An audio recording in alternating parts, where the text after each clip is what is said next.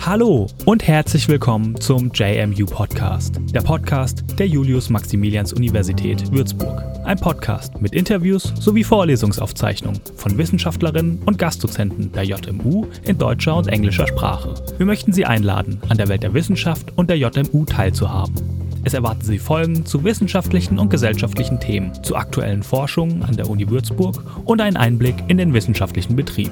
Wir wünschen Ihnen viel Spaß, gute Unterhaltung und hoffentlich neue Erkenntnisse. In der heutigen Episode hören Sie Der böse Blick und seine Abwehr. Amulette und Abwehrmittel gegen den bösen Blick in Antike und Neuzeit. Ein Vortrag von Doktorin Karina Weiß, wissenschaftliche Mitarbeiterin der JMU im Forschungsprojekt zur antiken Glyptik. Der Vortrag fand am 9.12.2019 im Rahmen der Ringvorlesung Magie, Texte, Praktiken, Stereotypen des Würzburger Altertumswissenschaftlichen Zentrums statt. Liebe Kollegen und Studierende, sehr geehrte Damen und Herren, liebe Freunde. Der böse Blick und seine Abwehr. Amulette und Abwehrmittel gegen den bösen Blick in Antike und Neuzeit habe ich meinen Vortrag genannt und möchte Sie einführen in ein Gebiet, das uns ganz fremd ist auf der einen Seite und auf der anderen Seite, wer schon mal in Griechenland und in der Türkei gereist ist, wird sie kennen, diese blauen Augen, die einen dort überall verfolgen.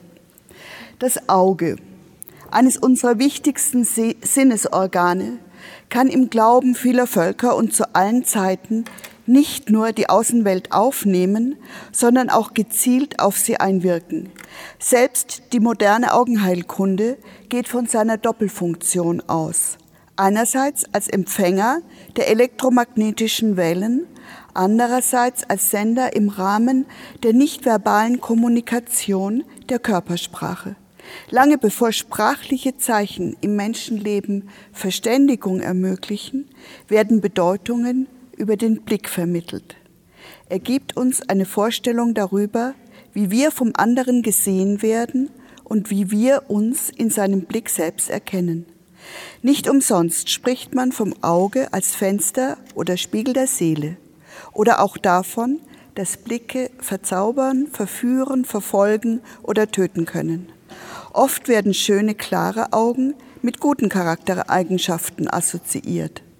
Menschen mit trüben Augen oder gar zusammengewachsenen Brauen wird Schlechtes zugetraut, darunter auch der böse Blick. Alles in allem ist es die Ambivalenz des Sinnesorganes Auge, die sofort auffällt. Die Verhaltensforschung erklärt diese hervorragende Stellung des Auges durch seine Funktion als ein unmittelbar wirkendes Fernsinnesorgan. Jagende Tiere fixieren ihre Beute vor dem Angriff. Ein frontales Augenpaar wird einerseits vom Gejagten als Bedrohung aufgefasst, andererseits orientiert sich der Jäger am Kopf der Beute, an dem zum Beispiel gefährliche Abwehrwaffen sitzen können, aber auch das Augenpaar. Auch hier ist wieder die ambivalente Bedeutung des Auges feststellbar. Bedrohung und Abwehr zugleich. Aufgrund dieser Sonderstellung werden den Augen besondere Kräfte zugeschrieben. Im Falle des bösen Blicks schädigende Wirkung des Angeblickten, die von Krankheiten oder Misslingen seines Tuns bis hin zur völligen Zerstörung respektive Tod reichen kann. Die magische, zerstörerische Allmacht des Phänomens thematisiert ein bis heute noch gebrauchtes Sprichwort der arabischen Welt, nachdem der böse Blick einen Mann ins Grab und ein Kamel in den Kochkessel bringen kann. Viele Tiere, darunter Raupen und Schmetterlinge, nutzen die apotropäische Augenwirkung im Muster ihrer Körper oder Flügel gegen Vogelangriffe. Auch der Mensch bedient sich dieser Schemata.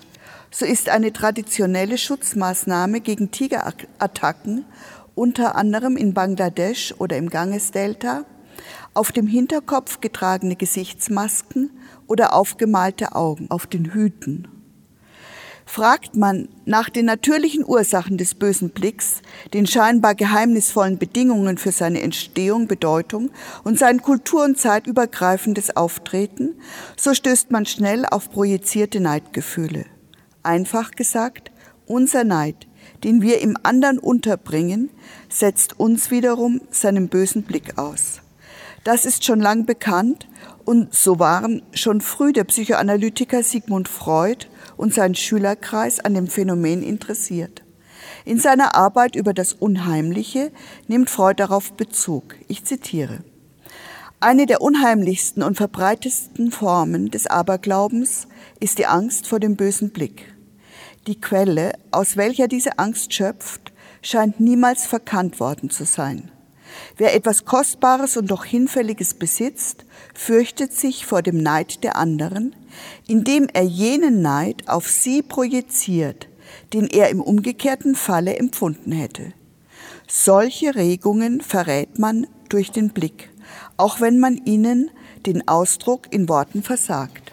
Und wenn jemand durch auffällige Kennzeichen, besonders unerwünschter Art, vor den anderen hervorsticht, traut man ihm zu, dass sein Neid eine besondere Stärke erreichen und dann auch diese Stärke in Wirkung umsetzen wird.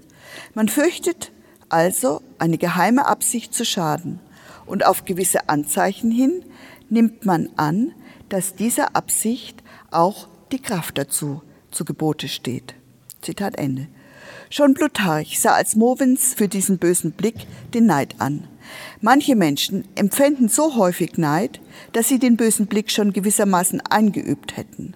Noch Thomas von Aquin schreibt im 13. Jahrhundert in seiner Summa Theologica, Menschen mit feindseligen Gefühlen hätten, ich zitiere, sengende Augen, die durch ihren bloßen Anblick andere vergiften und fährt fort, wenn also eine Seele sich heftig zur Bosheit hinreißen lässt, so wird dadurch der Blick auf die eben besagte Weise giftig und schädlich. Diese sozialpsychologische Erklärung allein und die ausgedehnten archäologischen und volkskundlichen Beispielsammlungen, wie zum Beispiel durch den Altertumswissenschaftler Otto Jahn 1855 oder den Augenarzt Seligmann 1910, reichen heute nicht mehr aus, die Grundlagen des Glaubens an den bösen Blick und seine individuelle und kollektive Wirkmächtigkeit überzeugend zu erklären.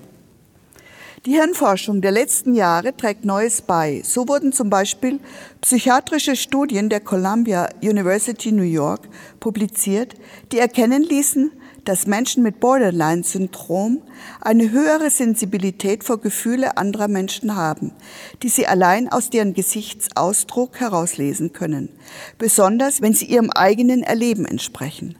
Bei einem Test, bei dem nur Fotos von der Augenpartie des Gegenüber zu sehen waren, wurde die Bedeutung von Augenausdrücken für soziale und emotionale Verarbeitung eines Gegenüber deutlich. Die Probanden konnten messbar feiner dessen Motive, Gesinnung und Interessen einschätzen als die Probanden der Kontrollgruppe ohne Borderline-Syndrom. Mit der körperlich nachweisbaren gesteigerten Resonanz und erhöhten Vigilanz auf augenbetonte soziale Stimuli ergibt sich bei manchen Menschen eine eindeutige, natürliche Grundlage für das Phänomen des bösen Blicks. Der Blick des anderen, so Christian Breuer, bringt, Zitat, sich als beunruhigende Präsenz zur Geltung und entfaltet seine gleichermaßen unheimliche und bedrohliche Macht. Doch nun zur antiken Auffassung. Gemäß einer der drei Hauptdenkweisen zur Physiologie des Sehens kam dem Auge eine aktive Rolle zu. Nach der sogenannten Sehstrahltheorie, die wahrscheinlich auf die Pythagoreer zurückgeht, von Euklid und Ptolemaios vertreten wurde und im Westen bis in die Neuzeit weit verbreitet war, erfolgte das Sehen durch Emission feuriger Seestrahlen, den sogenannten Actines, also einer wie auch immer gearteten Materie. See- oder Augenstrahlen fielen auf das Gesehene. Pythagoras hat in einem seiner Lehrsprüche von warmen Seestrahlen gesprochen, die vom Auge ausgingen. Und von den kalten, von ihnen erfassten Körpern des Gesehenen werden diese dann zurückgedrängt, sodass deren Empfindung ins Auge gelangen konnte.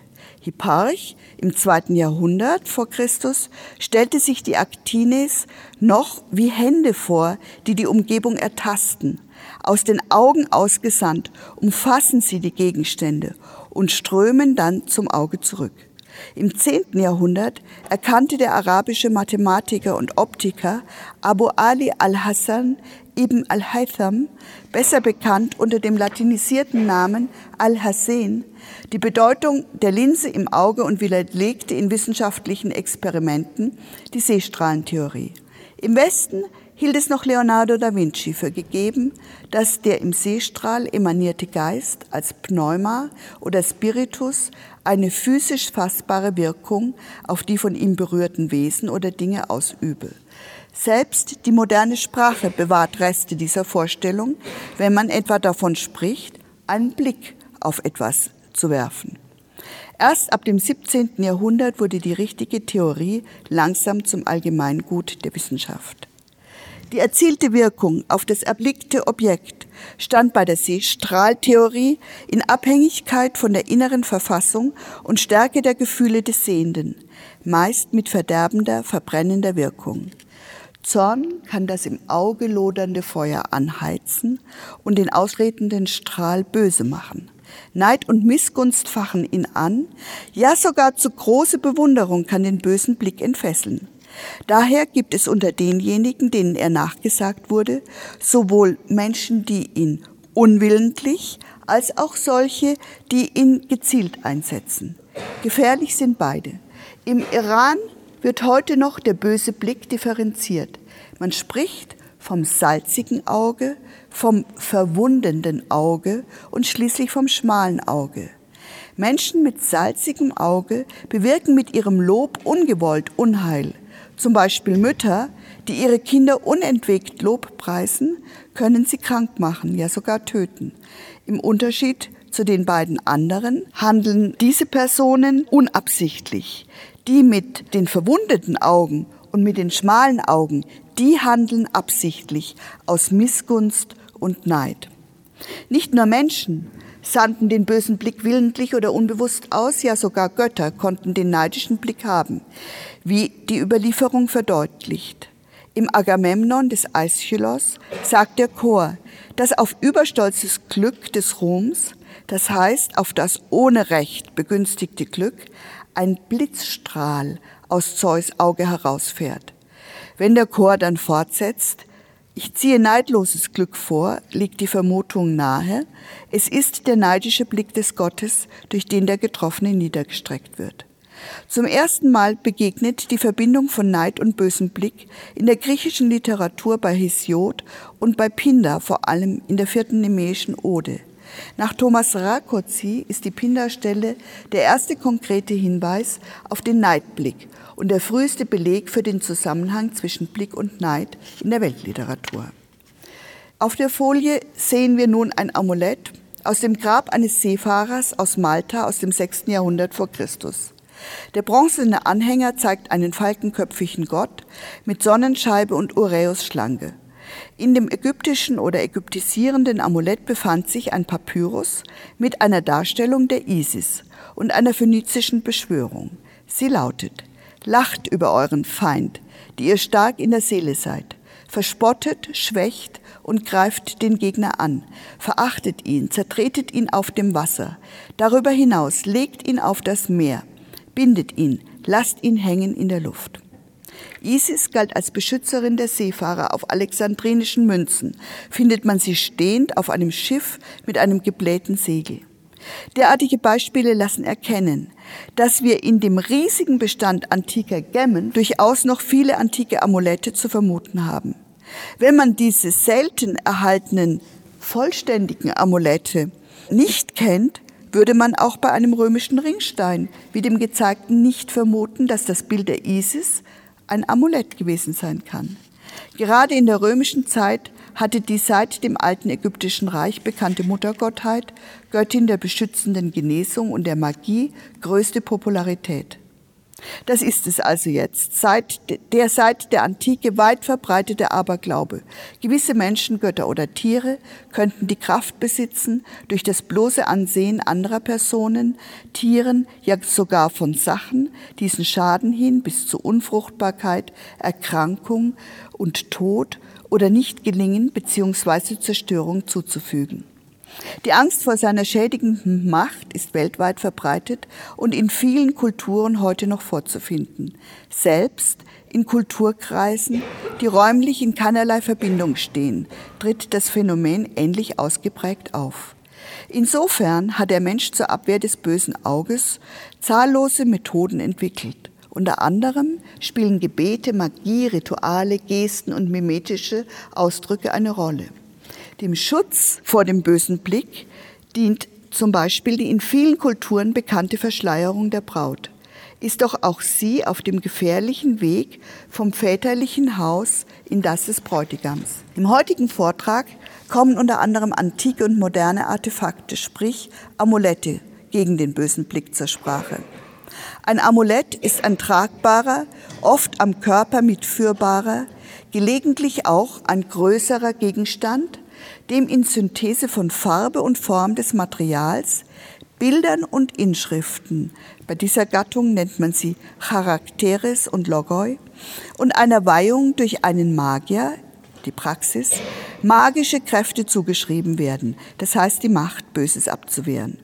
Nach Simone Michel, eine der großen Forscherinnen auf diesem Gebiet, bedeutet Amulett außerdem auch die Abwehrhandlung selbst sowie die dazu nötige Macht. Die magischen Gemmen, eine von ägyptischen, wohl alexandrinischen Werkstätten ausgehende Amulettart, haben ihre Blütezeit im zweiten und dritten Jahrhundert nach Christus. Diese Gemmen spiegeln in Bild und Inschriften also Charakteres und Voces Magicae, das Geheimwissen, das man vom allmächtigen Sonnengott und den mit ihm verbundenen Göttern haben konnte.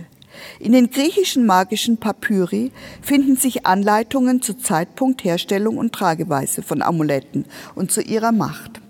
Allerdings liegt die Entsprechung zwischen Texten und Gemmen nur auf dem allgemeinen Hintergrund, direkte Bezüge sind weniger nachweisbar.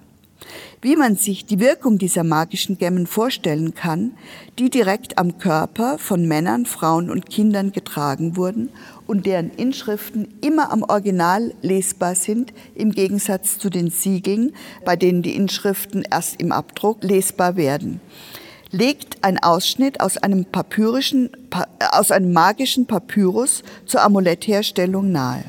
Ich zitiere auf dass du göttliche und größte Gewalt gebest diesem geschnittenen Stein und bewirkest, dass er zaubermächtig und wirksam sei für alles und vermöge Seelen umzustimmen, Geister zu zitieren, Widersacher zu unterwerfen, Freundschaften zu stützen, Einkünfte jeder Art zu verschaffen, Träume zu bringen, Offenbarungen zu geben, Leiden von Seele und Leib und Krankheit und Hindernis zu schaffen, alle Liebeszaubereien auszuführen. Ja, Herr, Herr, gib vollkommene Weihe. Die magischen Kräfte können also aus dem Material selbst entwachsen, wie es zum Beispiel von Gold oder den Edelsteinen geglaubt wird. Von den ägyptischen Pharaonen wurde die Farbe Gold bevorzugt. Gold galt, galt als das Fleisch der Götter. Dazu kommt die Ikonografie der Bilder auf den Amuletten und Wortfolgen, Lieder oder Zauberformeln. Sie wurden gesprochen oder gesungen, auf Pergament, Steinen, Holz, Textilien aufgeschrieben und konnten am Körper als Schutz getragen werden. Gold spielte auch bei römischen Amuletten wie im gesamten Schmuck eine große Rolle. Die Römer übernahmen von den Etruskern den Brauch, freigeborenen Kindern unmittelbar nach der Geburt zur Abwehr vor allem des bösen Blicks eine goldene Bulla umzuhängen, in deren Hohlraum sich die Schutzstoffe, die Prädia, befanden. Knaben legten die Bulla erst mit dem Anlegen der Toga virilis ab, die Mädchen bei der Eheschließung. Für den Besitzer stellten sie wirkmächtige Objekte dar, mittels derer Glück angezogen wird und der vor Schaden schützt. Darin unterscheidet sich das Amulett im heutigen Sprachgebrauch vom Talisman, dem nur die glückbringenden Eigenschaften zugeschrieben werden. Der Begriff Talisman wurde im 17. Jahrhundert aus dem italienischen Talismano entlehnt, das auf das arabische Thilasm zurückgeht und Zauberbild bedeutet. Das arabische Wort wiederum lässt sich auf das mittelgriechische Telesma zurückführen. Abgabe, geweihter Gegenstand. Im Byzantinischen ist Zaubergegenstand gemeint. Ein Talisman wird von einer darauf spezialisierten Person für einen Auftraggeber hergestellt, ist also nicht einfach ein Fundstück oder liebgewordener Erinnerungsgegenstand. Die genaue Etymologie des Wortes Amulett ist hingegen ungeklärt.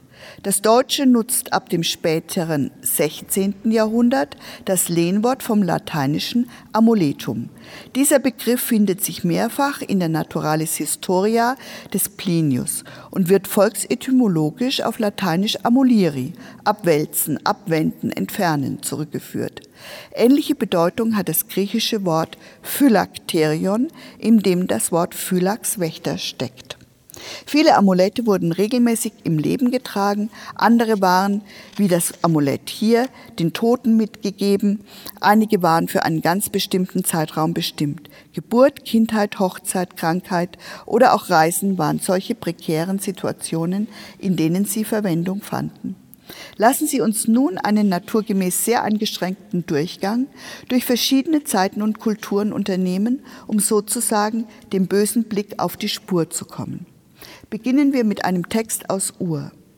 Ur, der heutige Tel al-Mukair im Irak am Euphrat, ist eine der ältesten sumerischen Stadtgründungen. Ein Text der Ur-3-Zeit, das ist die Zeit der dritten Dynastie, das heißt der Wende vom dritten zum zweiten Jahrtausend, überliefert bereits die Existenz des Glaubens an den bösen Blick und spricht über die dagegen zu ergreifenden Abwehrmaßnahmen. In direkter Rede berichtet eine Person, von der priesterlicher Status anzunehmen ist, vom Igihul, wörtlich vom bösen Blick. Dieser tritt personifiziert auf, indem er gegen eine andere menschliche Person böse Pläne, Pläne schmiedet und bindet dieser den Hals ab. Wir haben ja auch einen ähnlichen Ausdruck in unserer Sprache. Das schnürt mir den Hals zu. Dem bedrohten, an Schmerzen leidenden und zusammengekrümmten wird die Halskette des Ich-Sprechers wohl zum Schutz angelegt. Hier dürfte eine amuletthafte Wirkung der Kette angesprochen sein. Aus welchen Materialien sie bestand und wie sie aussah, wird nicht gesagt. Wie allerdings Ketten im Zweistromland in der fraglichen Zeit gestaltet sein konnten, überliefern Funde zum Beispiel aus den Königsgräbern von Ur oder einem anderen frühen Zentrum der Residenz im syrischen Katna. Es sind Edelsteinketten, Steine galten seit Menschengedenken als unvergänglich und daher schutzverleihend. Ihre auffälligen Farben, Strukturen und Formen versetzen noch heute in Erstaunen. Und es liegt nahe, dass bereits der frühe Mensch in seiner Ausgesetztheit gegenüber den Phänomenen der Natur in derartigen Steinen Schutz suchte. Die relative Unverletzlichkeit und ihre einst rätselhafte Entstehung verliehen diesen natürlichen Objekten etwas Geheimnisvolles. Intensiv gefärbte gestreifte Quarze gehören noch im 19. Jahrhundert im Alpenraum zu den Schutzamuletten gegen Neid und den bösen Blick. Zum Phänomen des bösen Blicks liegen in Mesopotamien Berichte vom Ende des dritten Jahrtausends bis in spätbabylonische Zeit vor. Die meisten Quellen sind sumerisch. Zu den mesopotamischen Amuletten, die man gegen den bösen Blick einsetzte, gehören seit der akkadischen Zeit 2340 bis 2200 in etwa Achate oder Quarze in Augenform. Denken Sie nur an den berühmten Tempel El Brak. Und hier bei der Rosette im Zentrum ist eine Augenform, nämlich das sogenannte Fischauge zu erkennen. Das werden Sie noch einige Male jetzt finden. Die Schutzfunktion des Auges ist eine Vorstellung, die wir aus der Vorzeit übernommen haben. Oft genug finden sich von der Antike bis heute Nachbildungen des Augenmotivs unter den Amuletten nach der alten Regel des Hippokrates und Paracelsus similia similibus currentur. Gleiches wird durch Gleiches geheilt oder geschützt. Daher sind gerade augenförmige Amulette dazu geneigt, bösen Einflüssen von Augen zu begegnen. Kaum anders kann man die großen runden Augen auf einem neolithischen Gefäßfragment interpretieren. Es stammt aus einer Siedlung bei Vosnesenovka in Kirgisistan in Zentralasien und wird um 3000 vor Christus datiert. Eine Maske mit großen konzentrischen Pupillenkreisen schützte Gefäß und Inhalt. Interessanterweise haben die bislang als frühester prähistorischer Schmuck der Menschheit geltenden Funde bearbeitete Muscheln, die man auf einer Schnur auffädeln konnte, auch Augenform. 47 handbearbeitete Muscheln wurden in der Kalksteinhöhle Debichon von Taforalt, einer ostmarokkanischen Stadt, im Sediment unter der auf 82.000 Jahre alten gut datierten Schicht mit gebrannten Steinartefakten gefunden. Sie sind laut den Angaben der Forscher möglicherweise bis zu 110.000 Jahre alt. Das gilt als Hinweis dafür, dass symbolische Objekte auf dem afrikanischen Kontinent schon mehr als doppelt so lange verwendet werden als in Europa. Dass solche augenförmigen Muscheln gegen den bösen Blick schützten, kann natürlich nur im Rückschluss angenommen werden, zum Beispiel aus Nachbildungen von natürlichen Muscheln und Fruchtkernen der Vorzeit, die sich noch im Mittleren Reich in Ägypten finden. Man muss sich aber darüber ganz im Klaren sein, dass allgemein die zierende Funktion von Schmuck sicher sekundär ist und der ursprünglich apotropäischen und Heilung bringenden Bedeutung der Vorzug zu geben war. Hier sehen Sie das wohl am häufigsten vertretene apotropäische Auge der antiken Welt, das ägyptische Ujad oder Uzad-Auge, in der Mythologie das linke Auge des Horus. Er verlor es im Kampf mit Seth um den Thron des Osiris, meist mit Hilfe von Hathor oder je nach Überlieferung dem Mondgott Thoth, dem weißen Schützer der Wissenschaften und der Schreibkunst oder anderen Göttern, erlangte er später sein Auge heil und gesund wieder zurück. Ujjat steht daher für intakt, vollständig, gesund. Die Hieroglyphe hat magische Bedeutung. Dieses Auge stand als Symbol für alles, was mit Vervollständigung und Heilung zusammenhing, symbolisiert Gesundheit und Wohlstand, Vollkommenheit und Macht und war besonders für den Schutz vor dem bösen Blick zuständig. Es ist ab dem Ende des Alten Reichs bis zum Ende der Pharaonenzeit belegt, verbreitete sich weit über Ägypten hinaus. Auf der Folie sehen Sie ein Exemplar aus Susa, das heißt aus einer der Residenzstädte des Achämenidenreichs, und ein phönizisches oder archaisches Objekt, ein zyprischer Gemmenring mit Löwenkampf, ein Grabfund der zweiten Hälfte des sechsten Jahrhunderts in Amanthus auf Zypern gefunden. Hier blicken zwei schützende Augen auf den Löwenkämpfer, der wohl Herakles sein wird. Das Ujjat-Auge schützte Eingänge von Grabanlagen, Türen und Türriegel. Im Neuen Reich wurden Mumiensärge häufig mit diesen magischen Augen dekoriert. Es gehört zum Set der Amulette in den Mumienbinden und schließlich war es Votiv. An der Mumie des Tutanchamun fand sich ein herausragendes Stück mit den dominierenden Farben Gold, weißer Kalkstein und blauer Lapislazuli. Die Gebrauchsspuren wie sie auch andere Ketten des Königs aufweisen, ließen Carter daran denken, dass Tutanchamun den Anhänger bereits zu Lebzeiten getragen haben könnte. Dem Verstorbenen verlieh es die Möglichkeit, nach außen zur aufgehenden Sonne hinzublicken.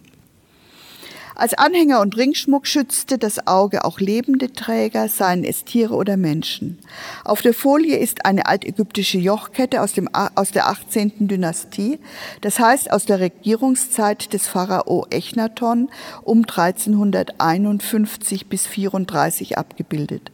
Sie wurde während der Grabungen der Deutschen Orientgesellschaft unter der Leitung von Ludwig Borchardt 1911 in einem Stall eines Gehöfts von Tel el Amana gefunden. Das ist die durch Echnaton neu gegründete Residenz Achet Aton. Elf Perlen tragen das Utschat-Auge, 24 Perlen hingegen die stilisierte Darstellung einer konzentrischen Iris mit Pupille in gesicherter moderner Fädelung. Die sogenannten Fischaugen, die wir jetzt nun schon kennen, also diese konzentrischen Pupillenkreise, sind noch heute auf den türkischen Amuletten, den Nasalix, aktiv. Dazu später. Derartige, derartige Jochketten waren nicht nur Zierde, sondern die symbolische Form der Augen schützte Pferd, Wagenlenker und Fahrer auf magische Weise vor Unheil und garantierten seine Unversehrtheit.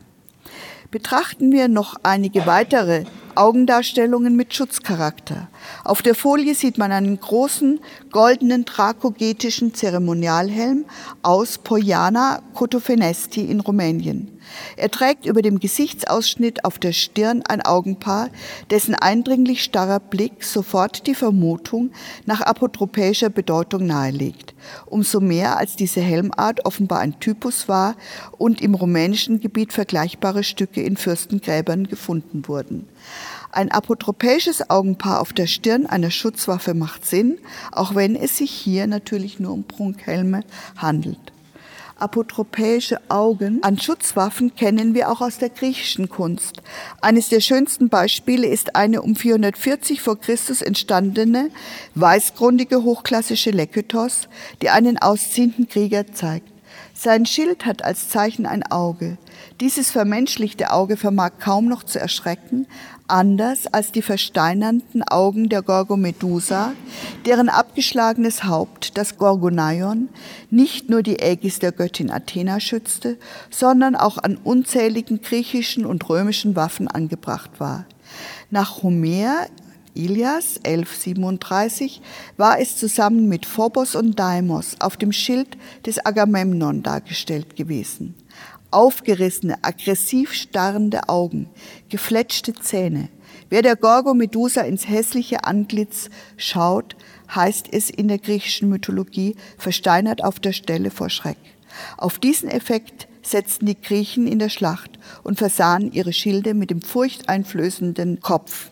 Hier ein Beispiel eines bronzenen Schildzeichens aus dem 6. Jahrhundert vor Christus aus Olympia. Als unheilabwehrendes magisches Schutz- und Schreckmittel fand sich das Gorgonaion an Gebäuden und Alltagsgegenständen wie Wagen, Schiffen, Pferdeschmuck, Stadtmauern, Amuletten, Gewänder, Möbeln, Keramiksarkophagen und was noch alles mehr. Die Schreckfratze diente natürlich auch als Kinderamulett gegen den bösen Blick. Auf einer magischen Gemme in Wien erscheint ein Gorgonaion unter den drei Grazien auf der Rückseite, die Aphrodite und Hekate zieren. Die Randinschrift nimmt auf das Gorgonaion Bezug. Neben schwer zu deutenden magischen Worten steht da Gorgo unterwirf dir, also vielleicht ein Liebeszauber in Hinblick auf die Grazien. Gelegentlich wurde die Macht und das unheilvolle Starren steinerner Medusenköpfe auch dadurch abgewendet, dass man sie falsch herum aufstellte, so dass der unheilvolle Blick ins Leere ging.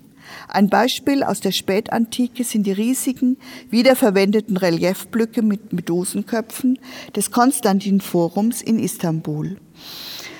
Als Spolien gelangten sie als Säulenbasen in eines der großen justinianischen Wasserreservoirs, in die Zisterna Basilica oder Yerebatan Sarai. Sie wurden zwischen 532 und etwa 542 als Wasserversorgung für den großen Palast angelegt und mit wiederverwendeten Säulen bestückt, die das Gewölbe tragen. Bis heute stehen eben diese beiden riesigen Medusengesichter im Wasser und starren nach oben an die Decke oder seitlich ins Wasser. Der griechische Held Perseus soll einst der Gorgo Medusa eben den Kopf abgeschlagen haben, mit Hilfe der Athener und eines spiegelnden Schildes, so dass er nicht direkt auf das Schreckenshaupt blicken musste. Diese seit der Antike dargestellte Situation wurde in der Renaissance immer wieder thematisiert. Leonardo da Vinci hatte einen mit einem Medusenhaupt geschmückten Schild geschaffen, der zu den mediceischen Sammlungen gehörte, jedoch seit 1587 verschollen war. Der römische Barockmaler Caravaggio, dessen Version von 1597 auf 98 maß sich daher bei der Wahl seines Themas mit keinem geringeren als Leonardo.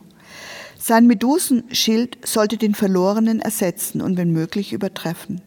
Zugleich erinnerte Caravaggio mit seinem abgeschlagenen Gorgonenhaupt an Benvenuto Cellinis bekannte Bronzestatue des Persos auf der Piazza della Signoria in Florenz. In diese Zeit fällt ein Augenamulett, das antike Vorstellungen umsetzt. Die halbmondförmigen Anhänger. Lunulae, also Möhnchen, sind häufig in archäologischen Kontexten vertreten.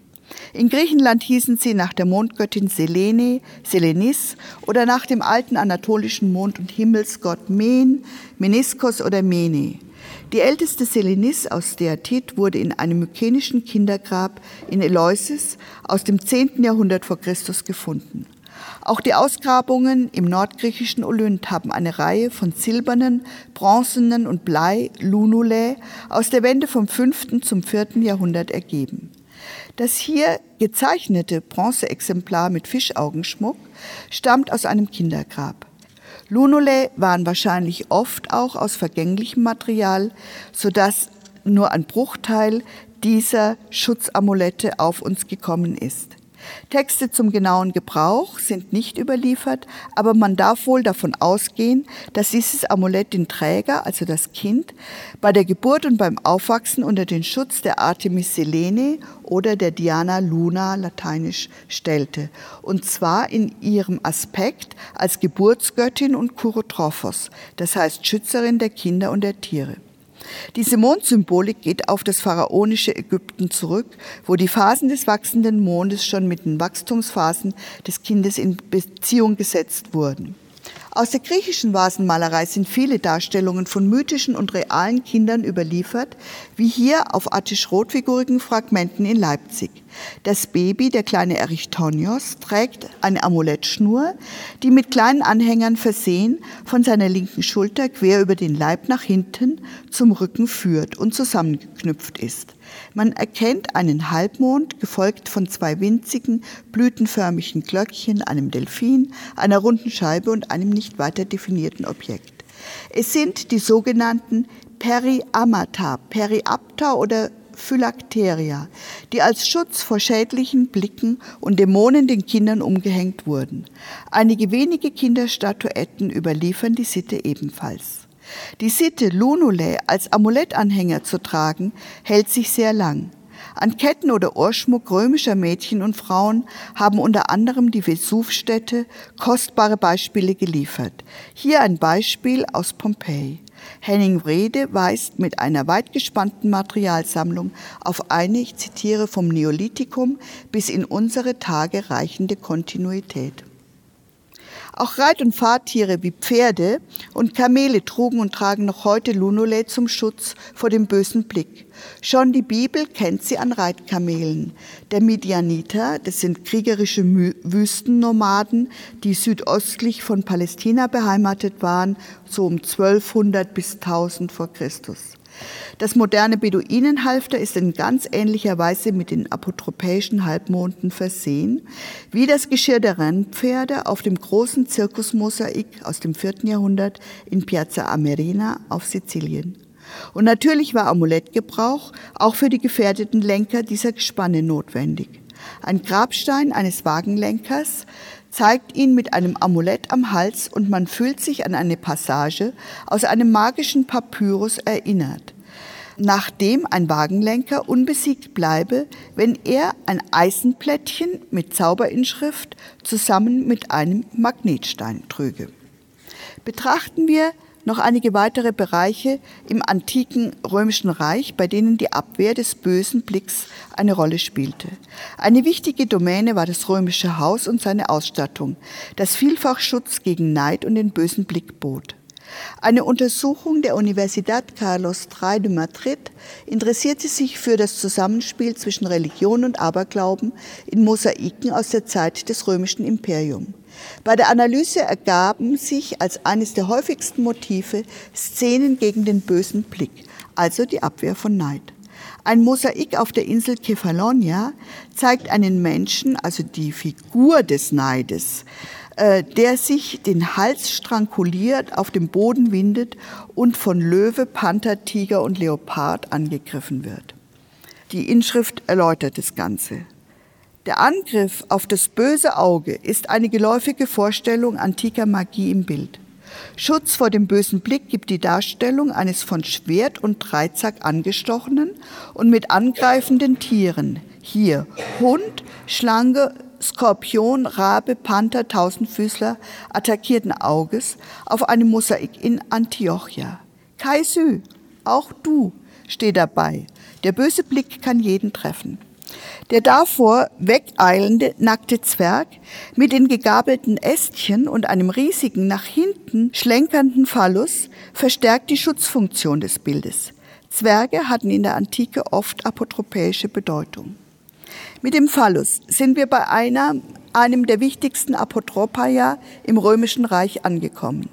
Das allgegenwärtige Symbol bewachte nach außen die Hauswände und den Eingangsbereich, wie man an den Häusern in den Vesuvstädten sieht.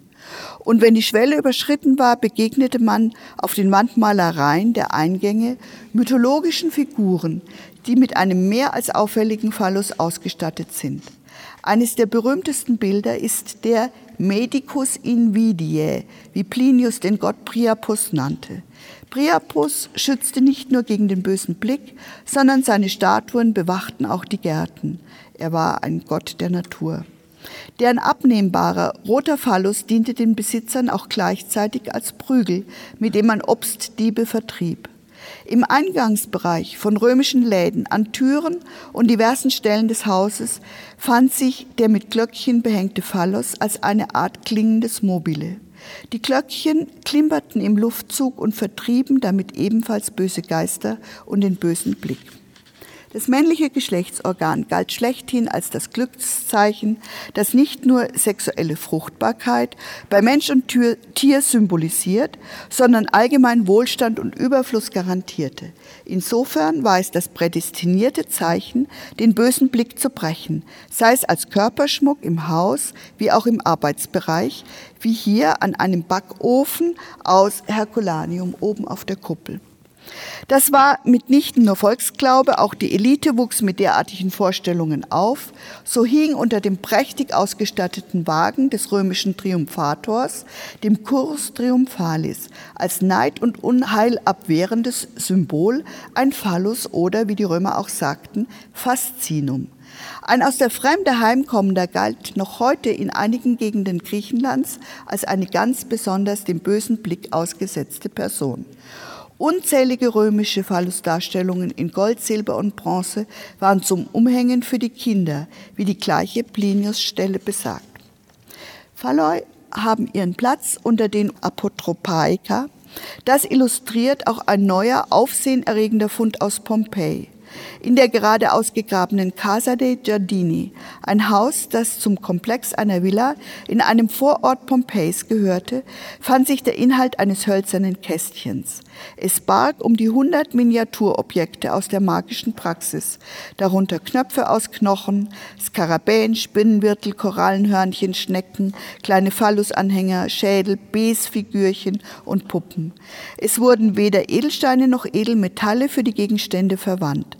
Daher ist anzunehmen, dass die magischen Utensilien trotz eines gewissen künstlerischen Standards nicht einer Frau der Oberschicht gehörten, sondern eher der Besitz einer Dienerin oder Sklavin waren. Die Verwendung von Augenamuletten setzt sich in der Spätantike fort. Als Beispiele mögen hier ein Glasanhänger ägyptischer Produktion und eines der häufigen Bronzeamulette dienen, die im 5. Jahrhundert die zum Erliegen gekommene Herstellung magischer Gemmen ersetzten.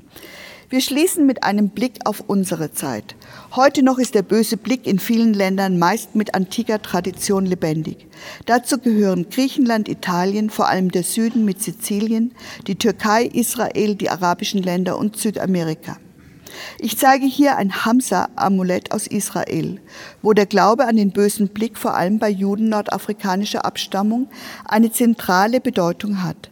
Hauptsächlich dient die Hamsa, die offene Hand, oft mit einem Auge in der Mitte als schützender Glücksbringer und ist an unzähligen Hauswänden, Kinderwägen und Taxis in Israel zu finden. Hamsa ist arabisch, heißt wie das hebräische Wort Chamesh, fünf, und steht für die fünf Finger der geöffneten Hand. Sowohl im Judentum als auch im Islam ist die Hamsa das meistbenutzte Amulett für den magischen Schutz.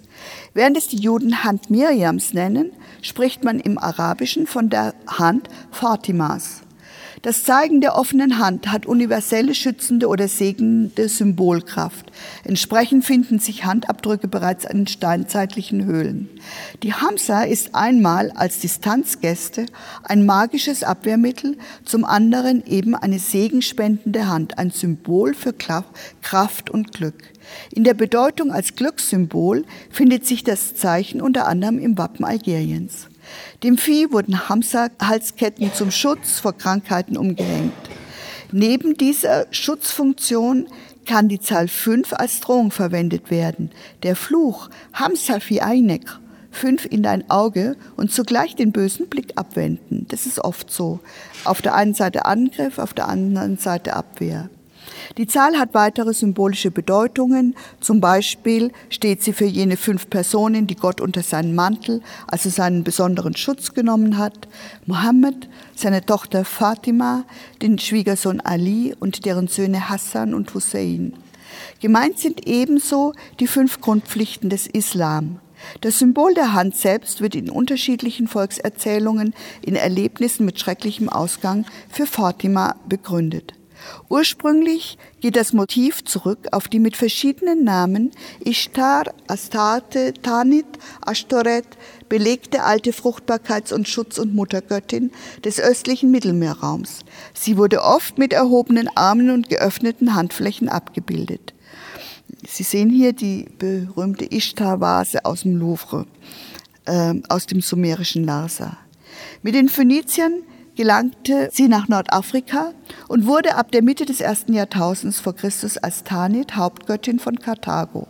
Auch ihren Darstellungen war die symbolische Geste der geöffneten Hand zu eigen.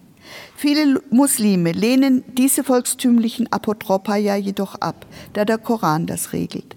Das spiegelt genau die schon von dem römischen Historiker Varro postulierte Regel, der abergläubische Mensch fürchtet die Götter, der Gläubige verehrt sie wie Eltern, fürchtet sie aber nicht wie Feinde. So endet die 113. Sure Al-Falaq, das Frühlicht, mit einem deutlichen Hinweis auf den bösen Blick, gegen den man beim Herrn dieses Lichtes, also Allah, Zuflucht nehmen soll. Auf Zettelchen geschrieben bewahrte man sie in einem sogenannten Hijab auf, einer silbernen Hülle, die selbst wieder mit apotropäischen Zeichen, Lichtsymbolen, Sonnenrauten, Kügelchen geschmückt ist.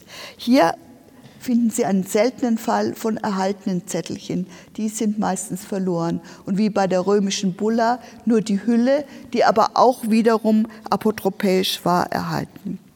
Eine stabilere Version war es, diese Suren 109 bis 113 auf Achat-Amulette zu gravieren. Auch das gehört in den Bereich des Schrift- und Wortzaubers. Der hier gezeigte Anhänger mit einer großen roten Achat-Gemme trägt in seinen vier Feldern die eingravierten und weiß belegten Suren. Gläubigen Muslimen hilft allein schon der Name Gottes, den neidischen Blick abzuwenden. Mashallah, was oder wie Gott will, ruft man bewundernd beim Anblick von etwas Schönem oder Begehrenswertem aus. In den meisten Ländern werden seltene Augenfarben mit dem bösen Blick assoziiert. Im Volksglauben von Ethnien, wo die braune Augenfarbe vorherrscht, schreibt man daher bis heute Menschen mit hellblauen Augen den unheilvollen Blick zu. Als Gegenzauber wird ein ebenfalls blaues Auge eingesetzt. In Griechenland, Israel, in der Türkei und im Orient allenthalben sind blaue Glasperlen mit konzentrischen, weißen, hellblauen und schwarzen Kreisen als augenartige Schutzsymbole verbreitet. Im Türkischen heißen die Amulette Nasarlix, Blickperle. Nasar kommt aus dem Arabischen und bedeutet Sehen, Blick oder Einsicht. Insbesondere schützen diese blauen Augenamulette vor dem bösen Blick, indem sie die negative Energie auf sich lenken, damit nicht der Mensch, das Tier oder der Gegenstand vom bösen Blick getroffen werde, sondern an ihrer statt das Amulett zerspringt. Das Augenamulett ist ein apotropäischer Zauber, der wie ein Spiegel das Unheil abwehrt.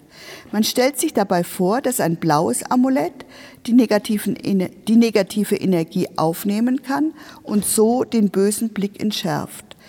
Diese Vorstellung entspringt antiken Glauben. Man sagt, diese Amulette kämen von den Turkvölkern und wurden durch die Seldschuken und Osmanen im gesamten Einflussgebiet verbreitet. Ursprünglich mögen die Phönizier diesen Boden bereitet haben. Mit blauen, konzentrischen Augenringen auf weißer Haut tritt uns eine Gruppe von sandkerngeformten phönizischen bzw. punischen Glasköpfchen entgegen, deren intensiver, ernster Blick schon von der großen Glasforscherin Elisabeth Häbernick als apotropäisch erkannt wurde. Es sind Perlen, die zumeist an Glasketten getragen wurden. Ihre Hauptzeit fällt von der Mitte des siebten bis ins dritte Jahrhundert. Einzelne Stücke reichen bis ins erste vorchristliche Jahrhundert hinauf. Die phönizischen Glasprodukte waren im ganzen Mittelmeerraum und darüber hinaus beliebte Handelsware. Sie waren im Mittelmeergebiet weit verbreitet und darüber hinaus bis ans Schwarze Meer in den Sudan und nach Gallien. Auch die ubiquitären Korallenhörnchen und der mehrdeutige Gestus der gehörnten Hand aus Neapel gehören in das Feld der Abwehr des bösen Blicks. Was heute aus Plastik ist, war ehemals ein rotes Korallenhörnchen. Das sehr ambivalente Handzeichen der Manu Cornuta soll angeblich schon auf etruskischen Grabsteinen zu finden sein. Spitz wie die Korallenästchen richten sich die Finger gegen das böse Auge. Den Aussender des bösen Blicks des Malocchio nennt man in Süditalien Jettatore, also einen Werfer. Er oder sie ist eine typisierte, leicht erkennbare Figur mit unheimlichen Zügen, die ihre Augen oft hinter dunklen Brillengläsern verbirgt. Im Volksglauben trifft der böse Blick vornehmlich die Schwachen, darunter Frauen und Kinder, Neugeborene oder Mädchen in der Brautzeit und Frauen während der Schwangerschaft und Entbindung. Kein Wunder, dass selbst das neugeborene Jesuskind oft genug in der Kunst mit einem Schutzamulett versehen war. Wir sehen die sogenannte Pala di Brera, die der italienische Renaissance-Maler Piero della Francesca zwischen 1472 und 74 malte. Das Kind trägt eine Korallenkette, die seit der Antike als versteinerte Blutstropfen des abgeschlagenen Medusenhauptes gelten und somit neben vielen anderen symbolhaften Bezügen als Analogiezauber gegen den bösen versteinernden Blick der Gorgomedusa wirksam waren. Edelsteine so hat man geglaubt, wie die Koralle, entsenden faszinatorische Strahlen, gleich Augen, für die solche Edelsteine nach Plinius oder Leonardi, das war ein anderer Lapidarienverfasser, ein probates Heilmittel sind. Wie wir zum Beispiel aus dem im vierten Jahrhundert vor Christus entstandenen Steinbuch des Theophrast oder aus der Naturalis Historia des Plinius wissen, wurde den Steinen, die man als Körperschmuck oder Amulett trug, immer auch eine medizinische oder apotropäische Wirkung nachgesagt. Schon das frühe Christentum misst dem Auge eine überragende Bedeutung innerhalb der Sinne zu und kennt es als Schutzmotiv. Mit Augen übersät sind die Flügel der Erzengel Gabriel und Michael, die in der Navitas der Kathedrale des nubischen Pfarrers zu Seiten von Maria den Eingang bewachen. Der Glaube an den bösen Blick war den frühen Christen nicht fremd, wie unter anderem ein Brief des Paulus an die Galater belegt. Zeugnisse magischer und halbmagischer Frömmigkeit sind durch unzählige Amulette vertreten, wie es zum Beispiel ein winziges Papyrusstück aus dem fünften Jahrhundert überliefert. Christus Michael Gabriel. Vor allem ist es ein schlechter Augenblick für die Bestrafung des Theodorus. Der Augenblick ist wirklich schlecht so etwas humorvoll. Auch sind polemische Erwähnungen überliefert, dass viele Christen um Hals und Kopf und am Arm und Schenkel, in der Hand oder unter dem Kopfkissen, genauso wie ihre heidnischen Mitbürger, Zeugnisse numinosen Beistandes trugen. Die Synode von Laodicea verbietet im vierten Jahrhundert ausdrücklich das Tragen der sogenannten Amulette, die Fesseln für die Seele seien, und man wollte die Leute, die es trotzdem machen, ausschließen. Trotz alledem, auch die neuzeitliche christliche Kirche war und ist nicht vom Amulettglauben frei.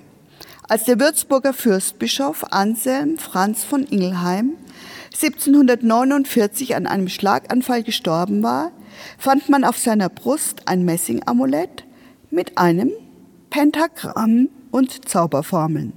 Man weiß ja nie. Sie erinnern sich an Mephistopheles in Goethes Faust, Gestehe ich's nur, dass ich hinausspaziere, verbietet mir ein kleines Hindernis, der Trodenfuß auf eurer Schwelle. Faust, das Pentagramma macht dir Pein? Ich danke Ihnen jetzt für Ihre Aufmerksamkeit. Lasse Sie in Frieden hinaus spazieren und wünsche Ihnen mit einem ägyptischen Segenswunsch alles Gute für die kommende Zeit. Vielen Dank für Ihre Aufmerksamkeit.